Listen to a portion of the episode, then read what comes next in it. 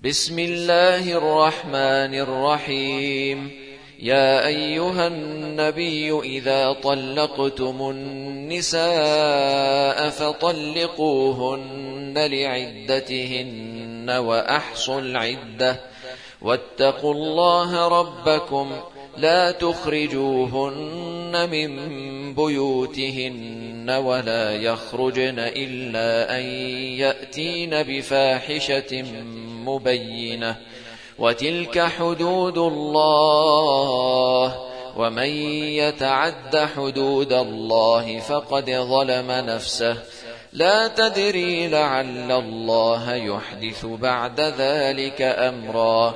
فإذا بلغن أجلهن فأمسكوهن بمعروف أو فارقوهن بمعروف وأشهدوا ذوي عدل منكم وأقيموا الشهادة لله ذلكم يوعظ به من كان يؤمن بالله واليوم الآخر ومن يتق الله يجعل له مخرجا ويرزقه من حيث لا يحتسب ومن يتوكل على الله فهو حسبه إن الله بالغ أمره قد جعل الله لكل شيء قدرا.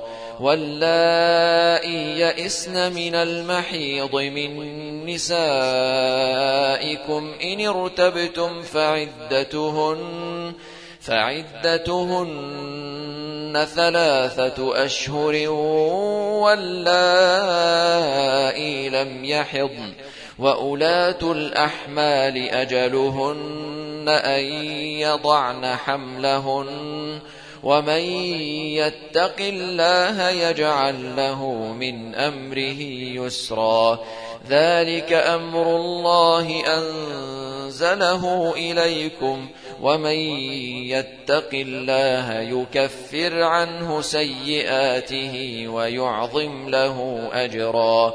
أسكنوهن من حيث سكنتم من وجدكم ولا تضاروهن لتضيقوا عليهن وإن كن أولات حمل فأنفقوا عليهن حتى يضعن حملهن فإن أرضعن لكم فآتوهن أجورهن وأتمروا بينكم بمعروف وإن تعاسرتم فسترضع له أخرى. لينفق ذو سعة من سعته ومن قدر عليه رزقه فلينفق مما آتاه الله لا يكلف الله نفسا إلا ما آتاها سيجعل الله بعد عسر يسرا. وكأي من قرية عتت عن أمر ربها ورسله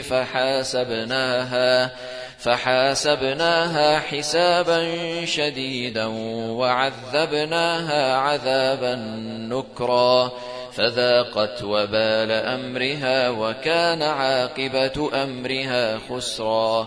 أعد الله لهم عذابا شديدا فاتقوا الله يا أولي الألباب الذين آمنوا قد أنزل الله إليكم ذكرا رسولا يتلو عليكم آيات الله مبينات ليخرج الذين آمنوا وعملوا الصالحات من الظلمات إلى النور ومن يؤمن بالله ويعمل صالحا يدخله جنات تجري من تحتها الأنهار خالدين فيها أبدا قد أحسن الله له رزقا.